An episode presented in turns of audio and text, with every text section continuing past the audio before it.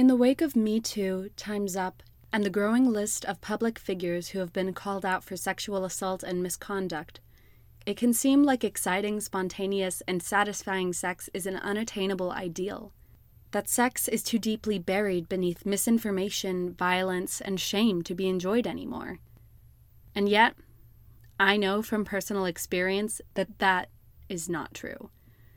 Despite the odds, people are having great sex all the time, but they don't always get the chance to talk about it. Well, today, listeners, I'm here to change that.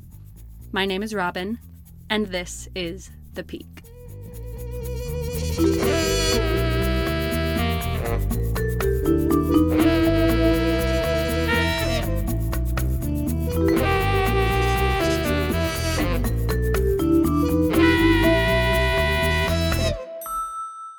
This is my maiden voyage into the realm of podcasting, and I am thrilled to be interviewing my dear friend, Dezrea D'Alessandro. Dezrea, hello. Hello. yes, my name is Dez, and I think I'm a very interesting first candidate for this interview. Um, I'm a very queer identified person, so my perspective on sex is um, not cis heteronormative, and I use words like cis heteronormative. For people who perhaps do not know what that means, will you give us a quick definition? Yeah, so I think that um, the way we are oriented in this world is as if normal baseline is a cisgender way of being. So you're assigned a sex at birth, and then there's a corresponding gender socialization um, and the the nor- the normal quote unquote baseline is also to be straight. Um, so to be assigned female and a girl, assigned male and a boy, and to be together. And that's there's nothing about that that is me or my life. No. Um, so, and then the other aspect I think is that I'm a very kinky person. Um, I spent off and on about three years being socialized into the kink community in Pittsburgh. And so that's uh, much different than most Oklahomans, though I am from Oklahoma. I'm a dual citizen, 14 years in Norman, 15 years in Pittsburgh. Um, so I'm happy that I get to be to set set set the tone. Yeah. So you already sort of started talking about this, um, but could you tell us about your gender and how you identify. Yeah, so I'm a two spirited person. I'm indigenous, and um, I was assigned female at birth and female socialized. But as I sort of grow into who I am, I am a much more, um, very much both and. I would say that bi gender is an accurate descriptor. Um, so when I think of myself, honestly, I am, so I'm into men and masculinity. And I think that sort of as I get older, I feel a little bit more like a gay boy than anything mm-hmm. else. Um, although I am not. I I'm very queer. I like all different kinds of people and gender and bodies and so forth. But that's that's kind of where that stands. Awesome. Um, so something else you already sort of touched on was how you feel very queer and you feel very kinky.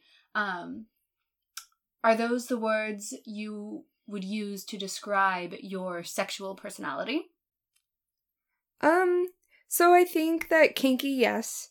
Um, uh, one thing I noticed prior to getting into kink was that I preferred rougher sex than I could ever find, and I didn't.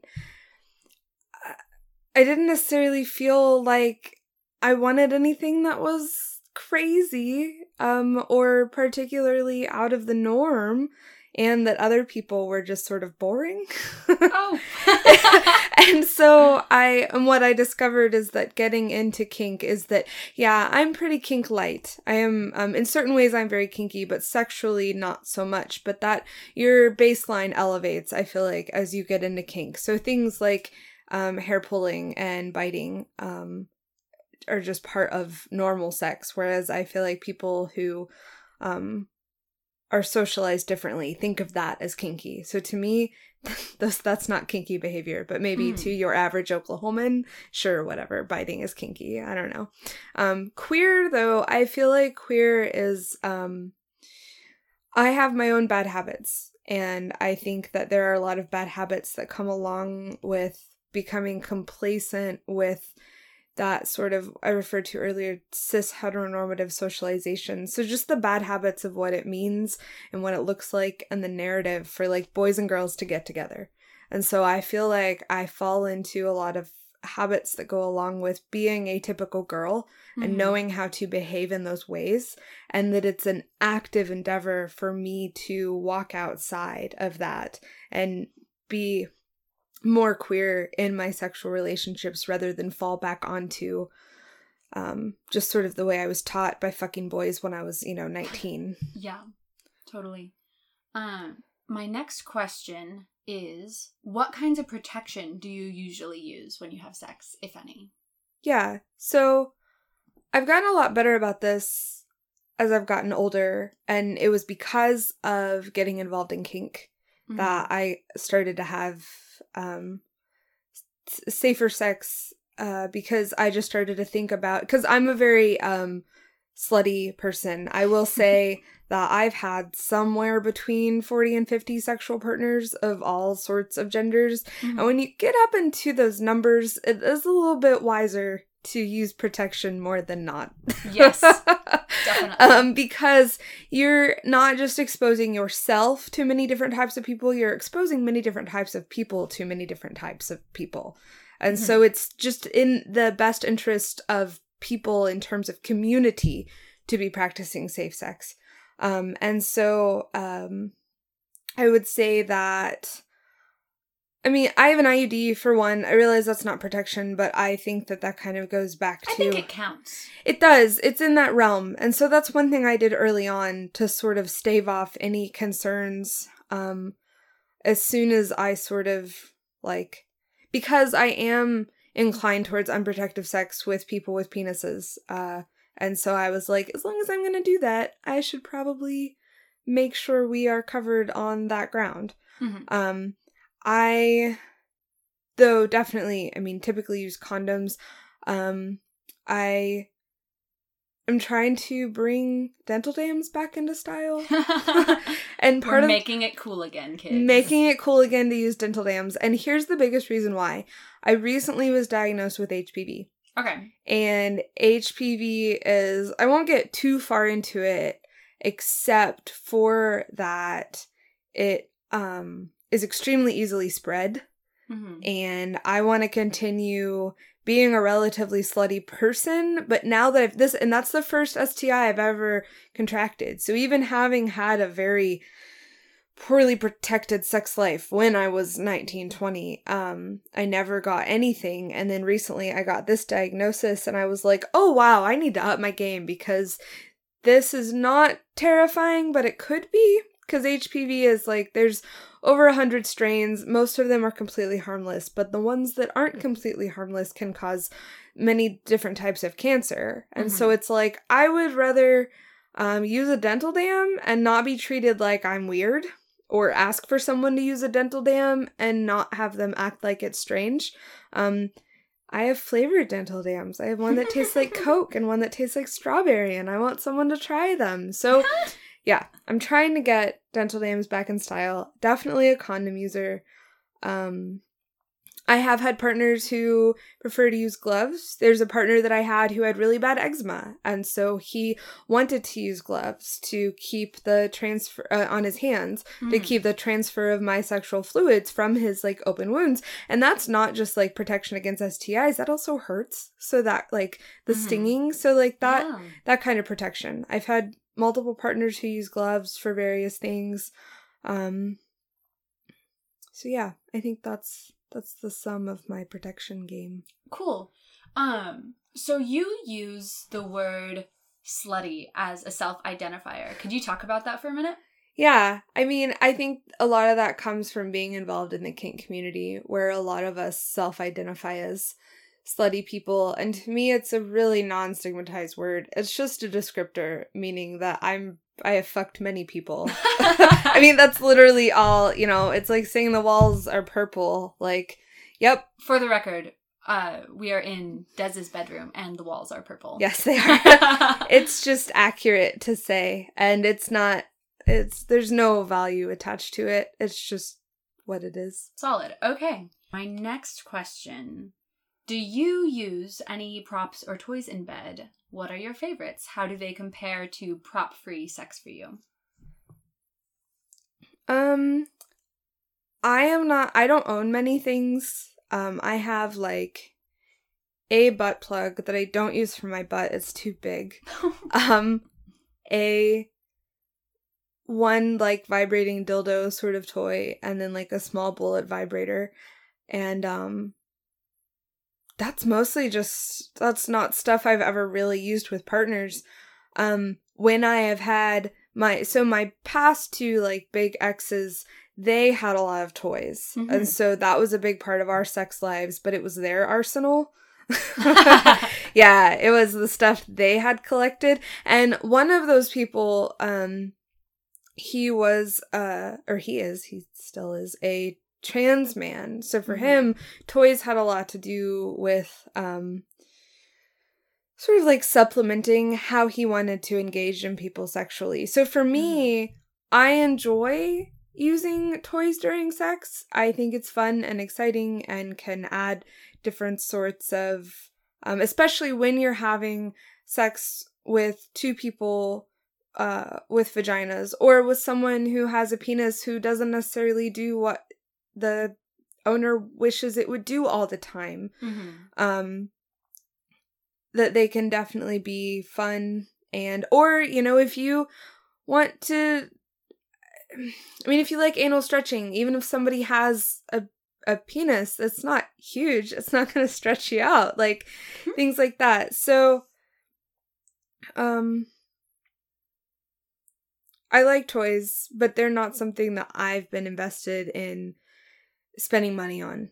Mm-hmm. Um, that also comes from being pretty pleased with what can be done with bodies and not necessarily feeling compelled to go beyond it, being totally open and willing and like familiar, but not being terribly inspired of mm-hmm. my own accord to do so. It is worth noting that I do use protection with toys. Um, so putting condoms on toys because you might not necessarily want to have something that's been up someone else's butt up yours too. It's just best practice to keep things clean, especially if you are slutty and sleeping with multiple people. Yes. It goes back to exposing many people to many things. It's just to keep things clean, use condoms on toys and things like that. I um, think that is wise advice. Yeah. My next question is How do you communicate with your partners about your desires and boundaries in bed? So, I think that this goes back to a lot of that kink socialization and how we are taught to negotiate scenes and how you just become very comfortable being very clear about what you do and do not want to happen and what you are and are not willing to do. And so I say things very plainly and I think when you're not used to having that type of open conversation, it can be awkward. But mm-hmm. as you grow into it, I mean, it just becomes dirty talk like any other mm-hmm. dirty talk. And you can get excited about having these conversations and being explicit.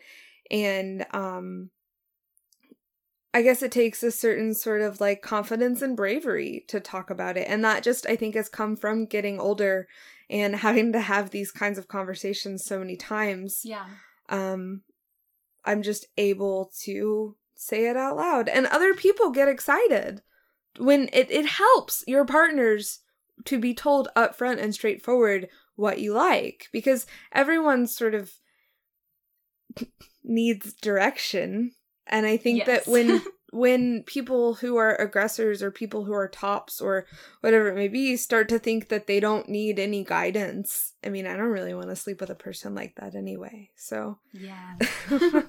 Yeah. Um so are these conversations that you are having outside of the bedroom outside of like active sexual engagement or are these conversations happening kind of in the moment? Both and Mm-hmm. Um, you know, there are certain things that I'll voice beforehand explicitly. Um, especially depending on if it is going to be a more kinky encounter. Um, you know, like I don't like ball gags. Um, here's the kind of choking I do and don't like. You have to be specific about that kind of behavior because if you Mhm. air choke me while we're having sex, I'm kind of gonna panic and not be down. Mhm. Um, so stuff like that. But then I'm also very communicative during sex about like, actually, my body's not excited enough for us to do that thing. Um, I Mhm. might not say it like that, but I'll I'll be aware of that. I'll be like, ah, you know, I thought that I wanted, you know, to get into fisting, but maybe that's not what I want to do right now. So let's Yeah. just you know, let's pull back, like just chill out. Like maybe I just want to come. Is we don't have to like make this into a, a a bit a grand ordeal, you know. If uh, that's a lot of I think communication for me comes down to energy because I am a very sleepy kind of person, Mhm. and so um things will start to escalate, and I'll be like, wow, I just need to go to sleep. I can't continue on with this. This is going much further than I intended, and so having to communicate like, hey. Mhm. I don't mind if you just make me come now. Like you don't have to do some sort of grand amazing like I enjoy intimacy. I don't Mhm. necessarily need some sort of hot crazy scene. So yeah. So things in the middle cuz your body may change. You may be really excited about something and then you come once and you're too sleepy or like Mhm. your body's just not going to do that or you get a little anxious and you're like actually just let me do things now because I don't necessarily want to be touched that much. So it Mhm. a lot of the conversation will come up in the middle of things, but I have a lot of self-awareness. So Yes. I'm able to do that. I'm able to pay attention to the things my body is saying to Mhm. me so that I can communicate new boundaries as things are happening. And if someone reacts poorly or awkwardly, I mean, that's their problem. That's not my problem. That is very true. And that was something I was actually thinking about while you were talking about like discovering in the moment, like, oh, wait, I thought I was like gonna be into this experience and actually I'm too tired or I'm not aroused enough. So I'm gonna like, ch- like, change the direction of where this experience was planning to go. Yep. Um, and I think that that is something that a lot of people struggle with. Like they just get really nervous or feel like, oh no, it's rude to Right? change plans. Like, I, like I'm gonna hurt their feelings or disappoint them. Um, is that a feeling that you have dealt with, or is it not? Like, and if it is, how have you like worked through that? I think that definitely early on in my having sex, and even, you know, it's, I've had a lot of sex I didn't want to because I felt bad about changing my mind or about, um, talking about things that I wanted to do and then being Mhm. like, oh, well, I guess I have to do them now. Yeah. and It's like, all right, ride or die. Yeah. Yeah. So I've done a lot of things that I, because I felt like I had to or out of obligation. And I think part of me becoming stronger and part of me healing those parts of myself is definitely just being willing to assert myself out of my own sense of self care care Mhm. out of caring for myself and saying literally this person's pleasure or what this this person's disappointment or whatever this other person wants or needs from this experience actually isn't more important than what I want or need from the experience Mhm. um and I think that that doesn't make me a selfish lover and that in fact um being willing to communicate what I need is um a really important part of cultivating intimacy Mhm. and so it it's not about being selfish. It's about if I want to be sexually intimate with you, I also want to be able to be emotionally honest with you. Yeah. And so that honesty and that emotional awareness and the willingness to communicate, I mean, that's an act of care towards the person you're getting involved with as well. Saying, I feel safe enough with you that I can actually assert what I actually need. And Mhm.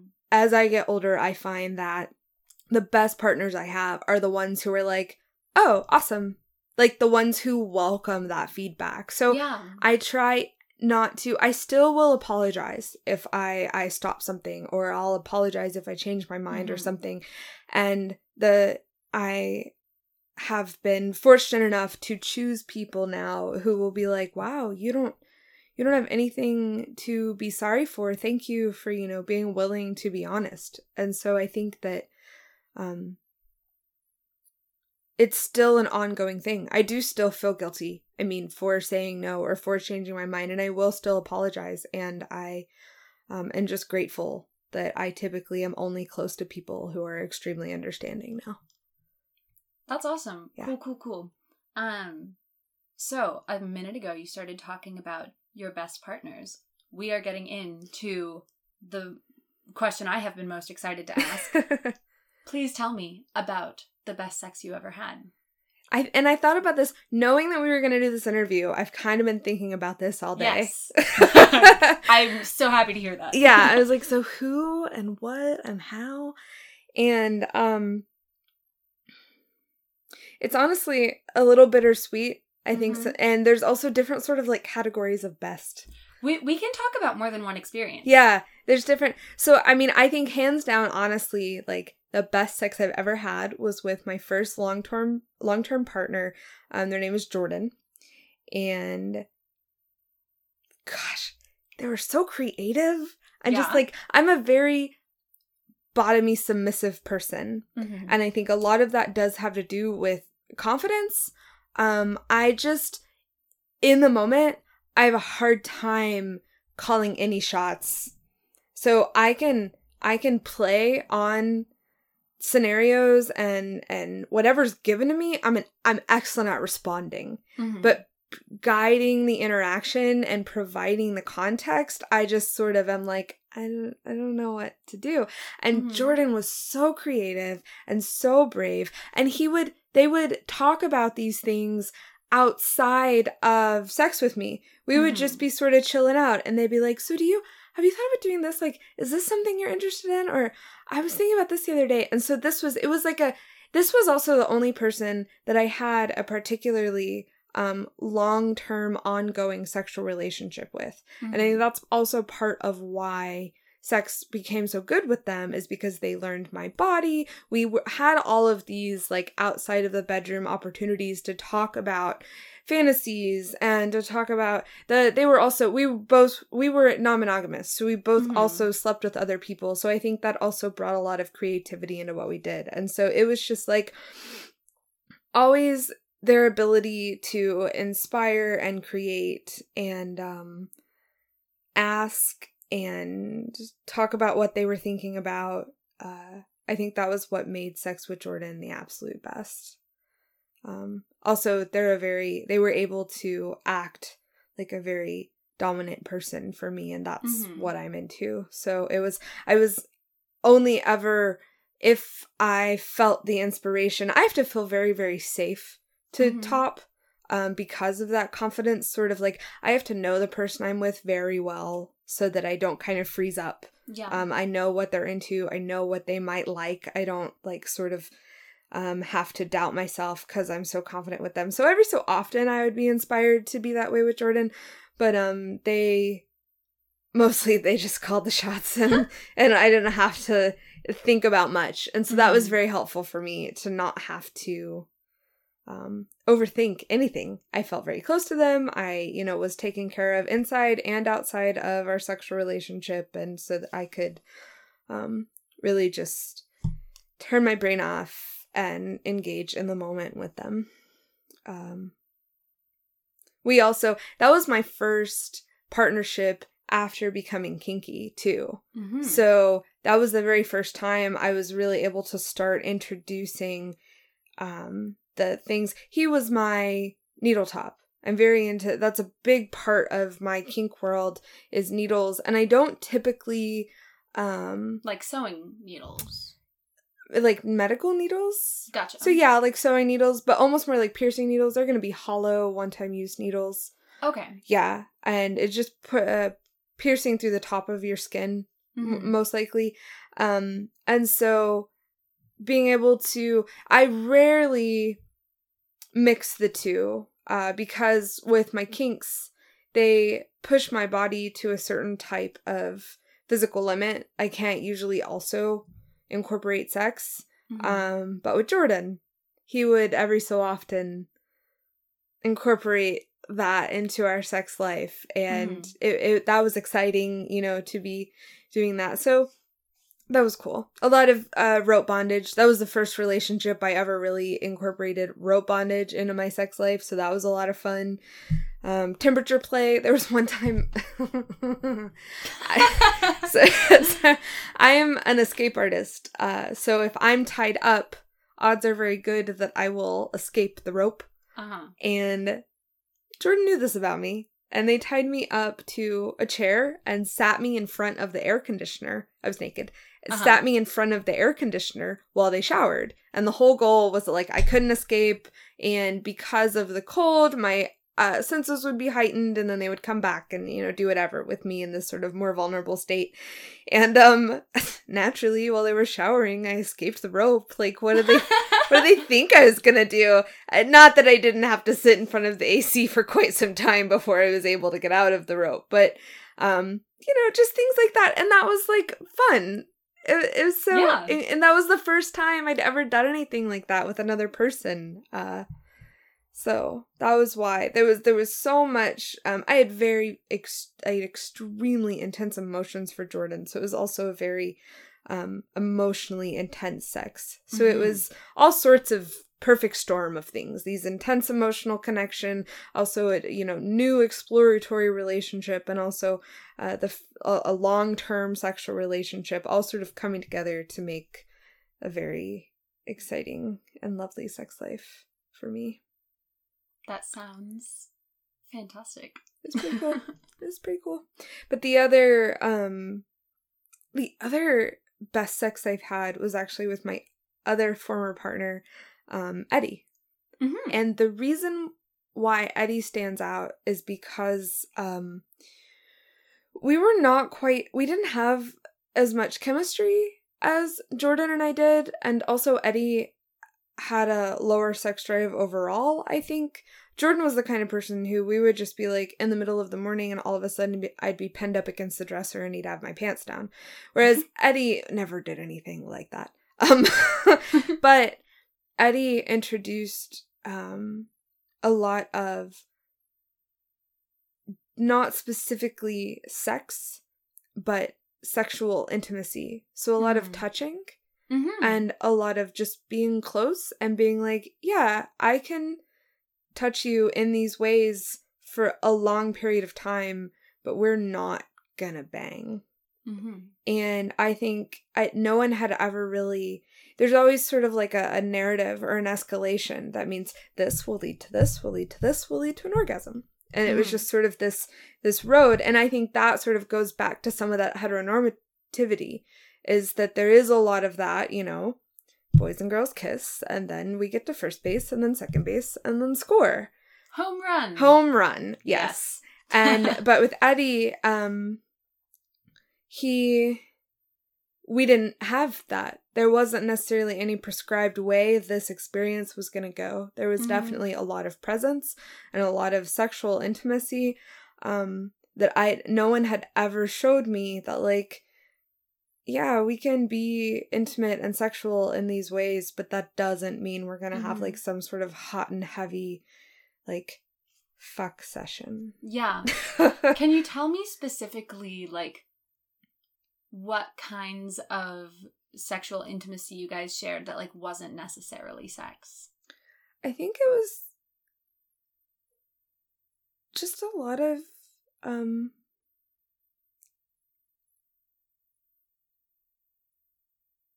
a lot of touching. Mm-hmm.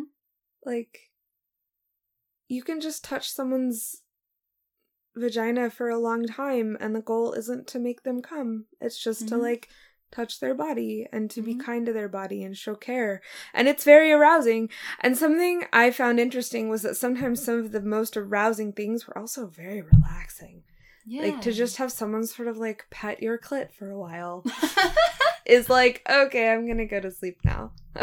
it's it was really interesting to see that. But then he and I also had um a relatively kinky I mean we did we had a very kinky relationship. Um it wasn't necessarily sexually kinky, but on occasion there was one time I remember um he blindfolded me and he like put zip ties all over my body. And it was a much sillier thing but it was erotic because i was also topless. Mm-hmm. and the zip ties do cause pain and you know in kink we draw that relationship between like pain and sexuality. And so that i mean that it was very sexual but like we weren't gonna have sex like he was just gonna sort of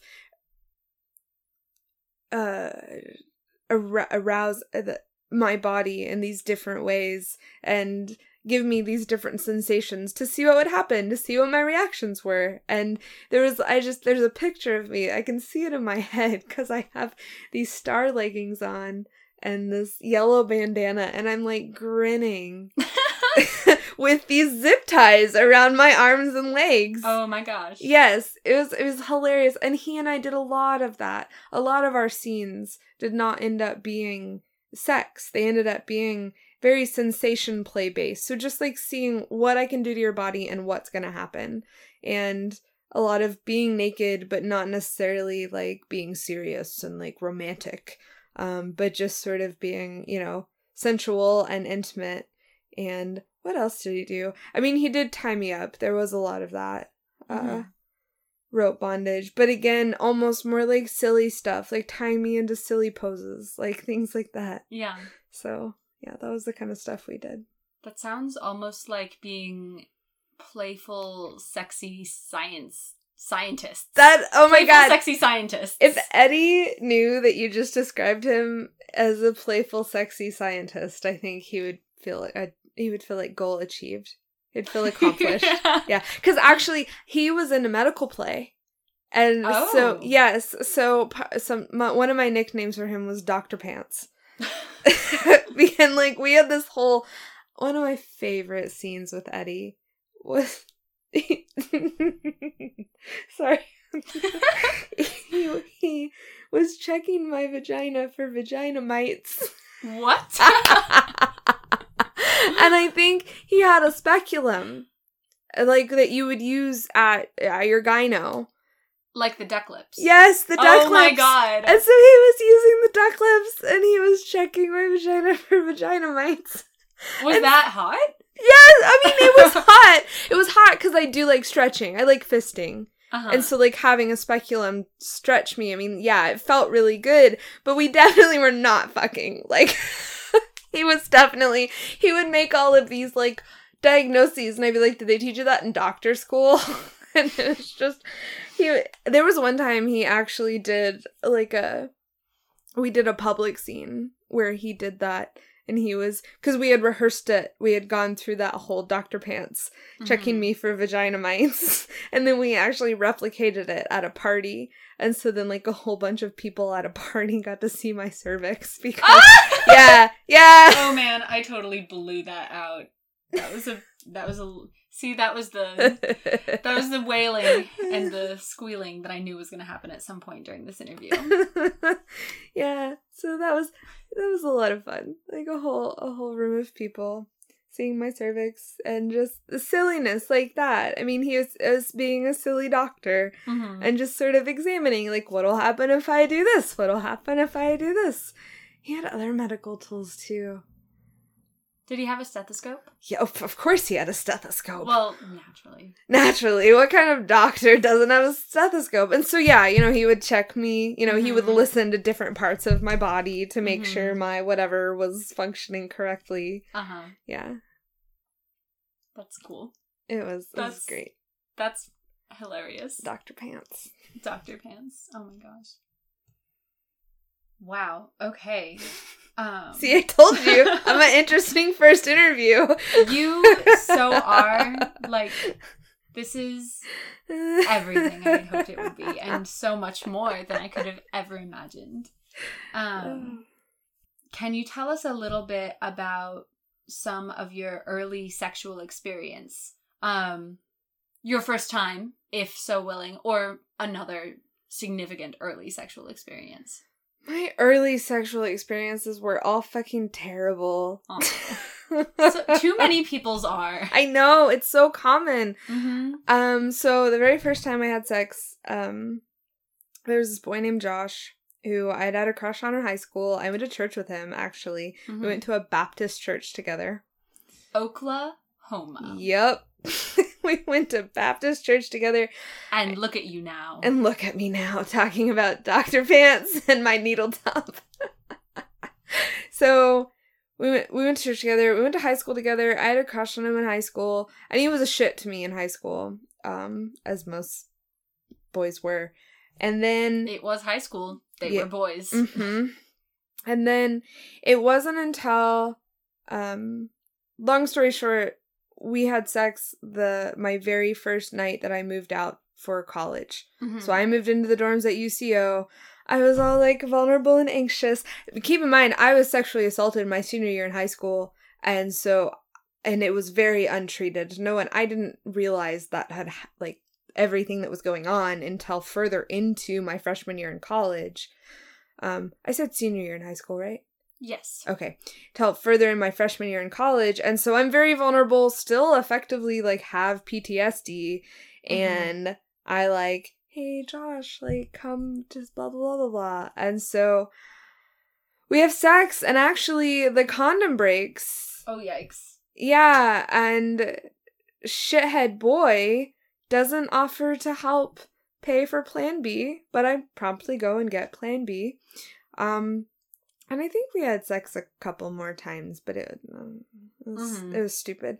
And like I had said earlier on in the interview about having a lot of sex because I felt like I had to. Mm-hmm. Um, I think that a lot of times the people I wanted to be flirted with, I wanted to be regarded as attractive, I wanted people to be nice to me, and I wanted to be wanted. Um, and I guess in exchange, I felt like I had to act like follow through with all of these things.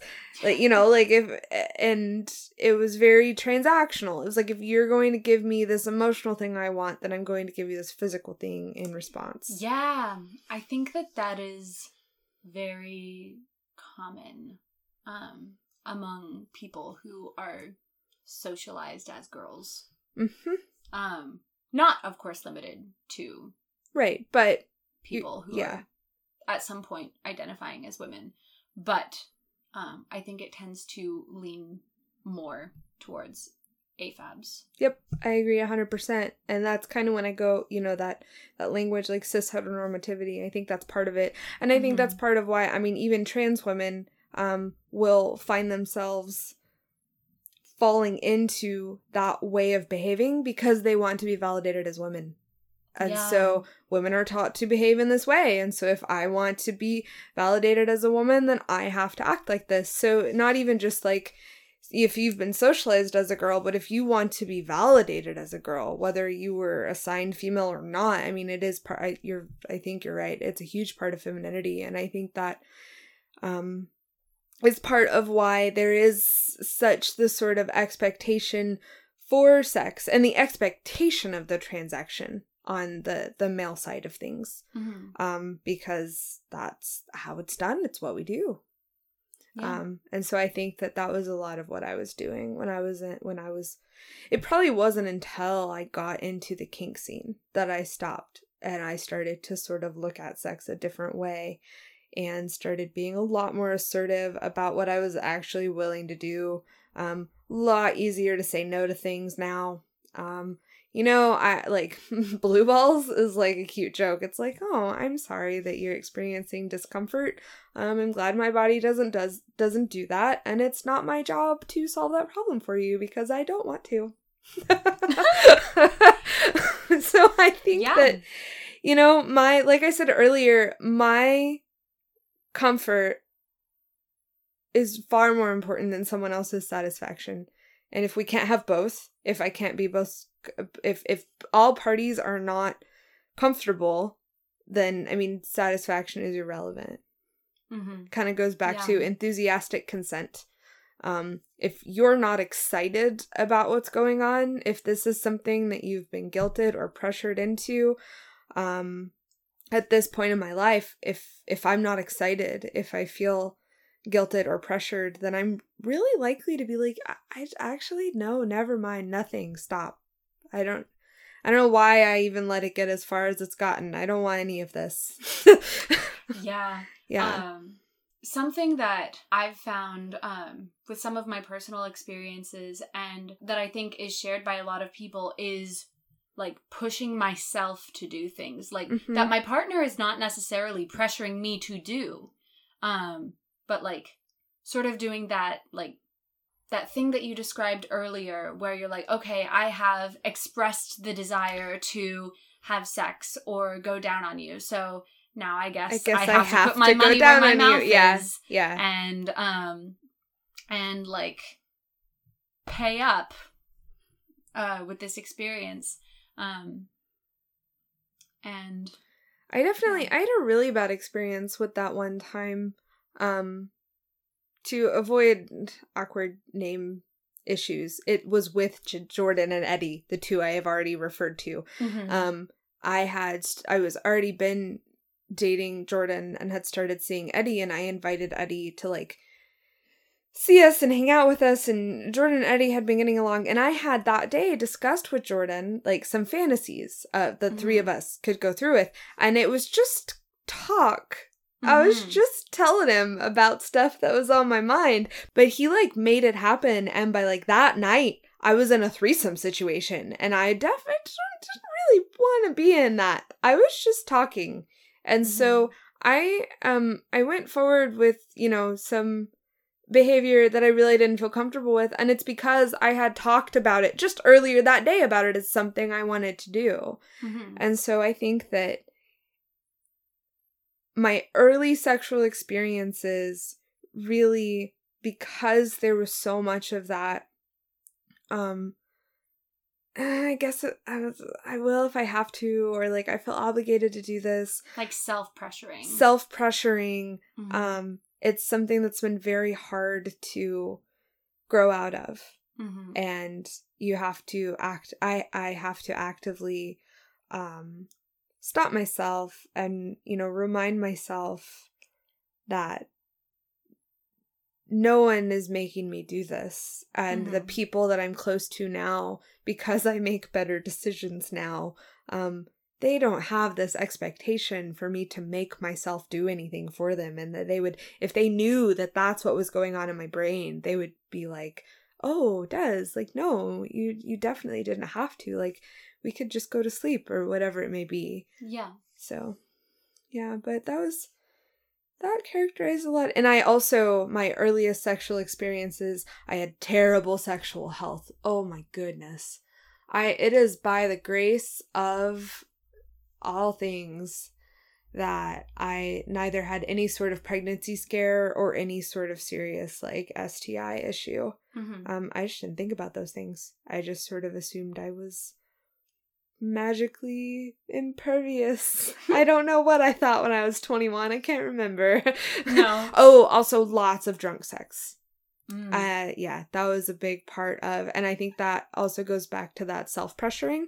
yeah Um sort of like I wanted myself to do something that I didn't feel comfortable with. So I knew that if I just had a few shots it would be fine.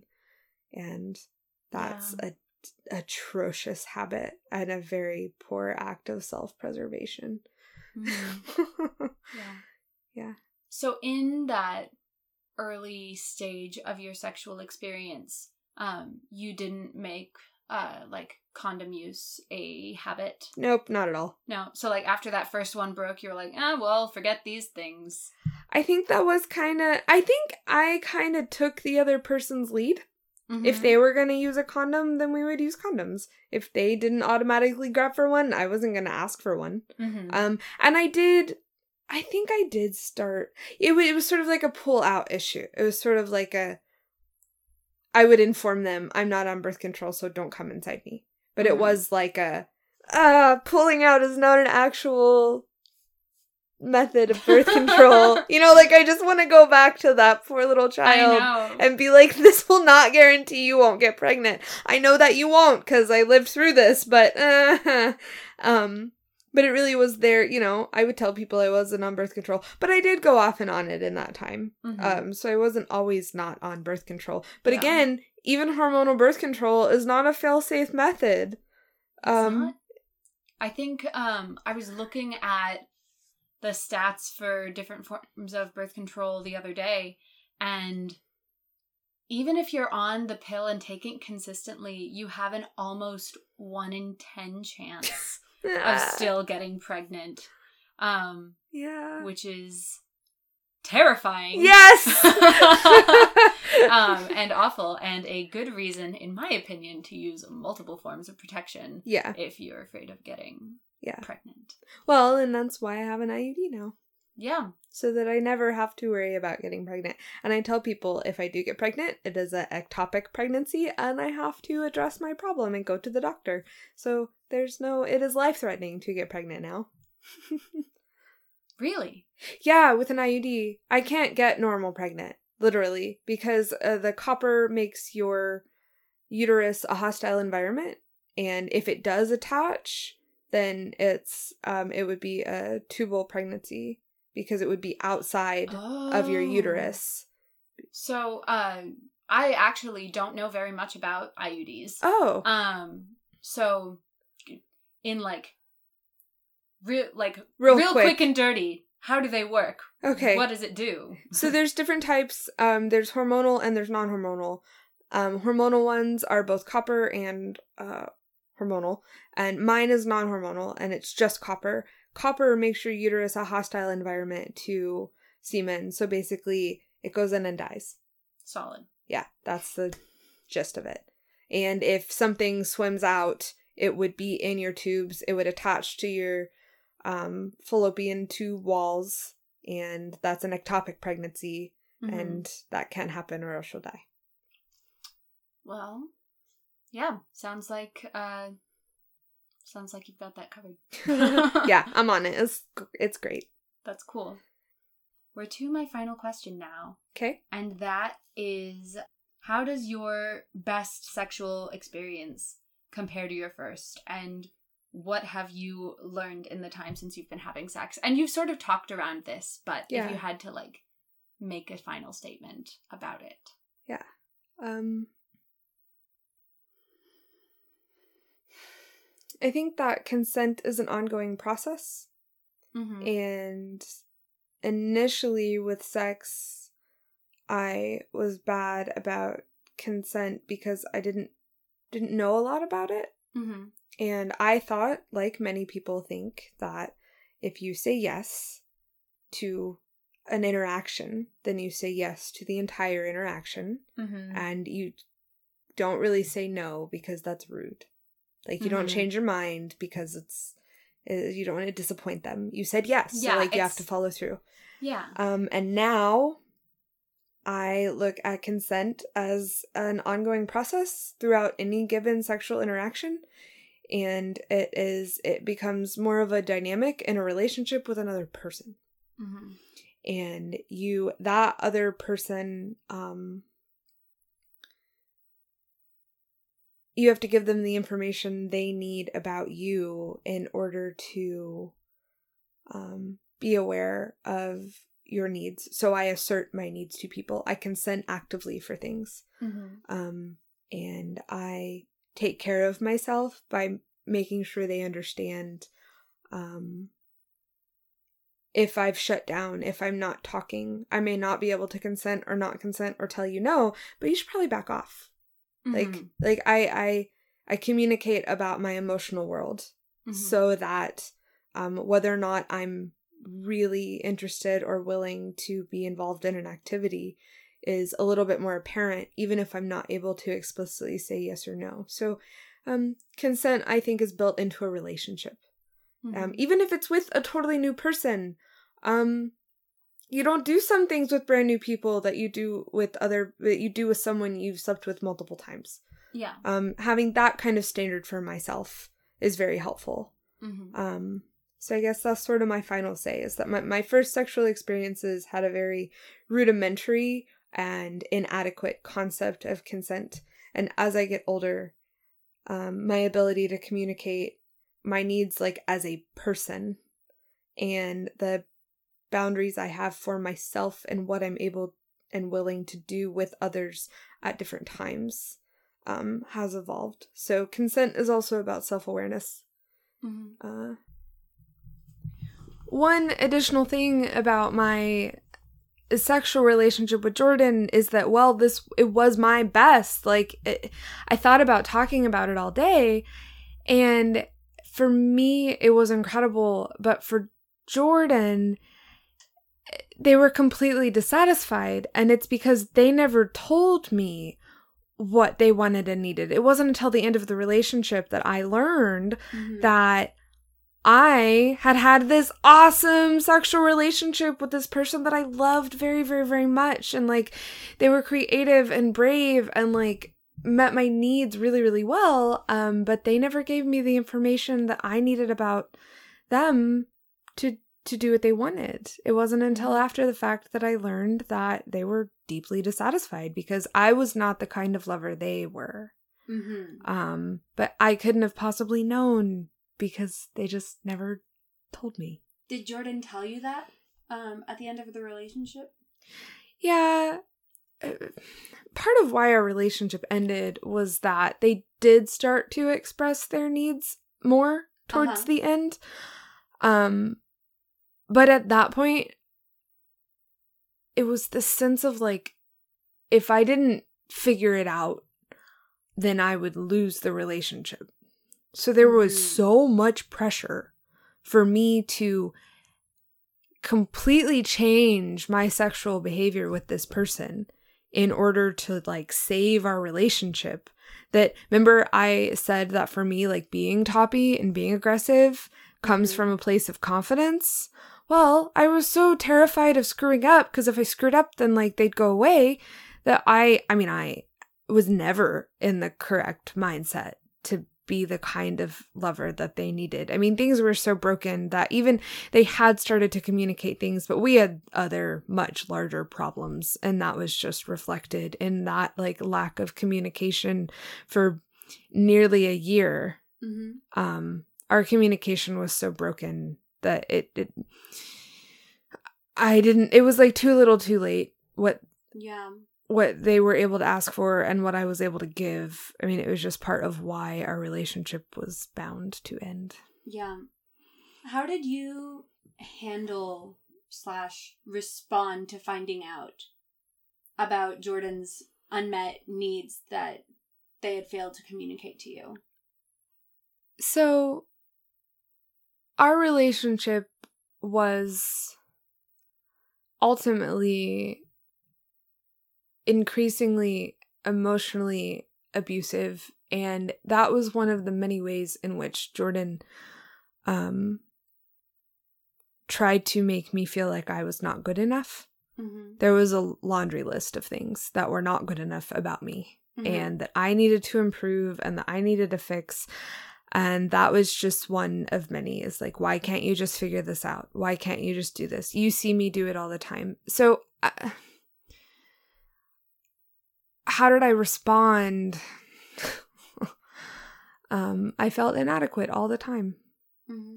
I I tried. There was one time we were actually at a public rope event, and um, supposed to be a low pressure environment to learn how to tie and I remember having a panic attack while we were there because I knew how badly he needed this. And I felt so inadequate. Mm. And that was a lot of the end of our relationship was how inadequate I was. And so um he they didn't tell me until very much towards the end and they also packaged it with, by the way, I was never very sexually attracted to you. Ooh. Yeah. And so it was so confusing for me in the end to have had this like extremely satisfying sexual relationship with someone who seemed to enjoy my body, Yeah. knew how to do things to it that I would love, um, treated it with care and kindness, Uh-huh. um, and then was like, oh, but actually, nothing about you is what I want. Mm. it was like, wow, okay. So that really, that was really hard to. I just, I responded ultimately by like, I mean, I wasn't able to perform much because every time we had sex, I knew that. So it was, it, it was, I thought about telling you this all day and I didn't necessarily want to include these parts, but it is, I mean, it is part of, you know, they were the best lover that I ever had and I still feel regretful that um I was not the same for them because if they Mhm. had just fucking mentioned things, you know, like maybe 3 months in instead of 10 months in. Yeah. so yeah, that's how that was. Well, thank you for sharing that with me. That was definitely a very vulnerable thing to be willing to include, but I appreciate it because something that I'm really hoping to be able to do with this podcast is to get into like the nitty gritty of what makes relationships work and what Mm. works to their detriment. Mhm. Um, so I really appreciate you being willing to include that part of the conversation. Yeah, no problem. Um, and you have been a very generous guest with lots of very educational information for our listeners. But anyway, that was my last question. So I think that it is time to wrap things up. But thank you so much for being my very first guest. it was my pleasure. The Peak. I'm so glad to imagine that most of your listeners will be Oklahomans and Texans who haven't ever thought about the kink world and maybe they'll Google it and change their lives. Yes. Yes, one can only hope that One- people will do some Googling while listening to this show and will learn things. okay, fingers crossed. Thank you. Yes, thank you. Thanks for listening to The Peak, which is hosted and produced by me, Robyn. Our theme music was written by Johnny Manchild of Johnny Manchild and the Poor Bastards. You can follow us on Facebook or at our website, thepeak.blueberry.net. That's thepeak.blueberry.net. If you have a question or comment about anything we talked about today, or if you would like to be a guest on the show, send me an email at thepeakpod at gmail.com. Thanks for listening.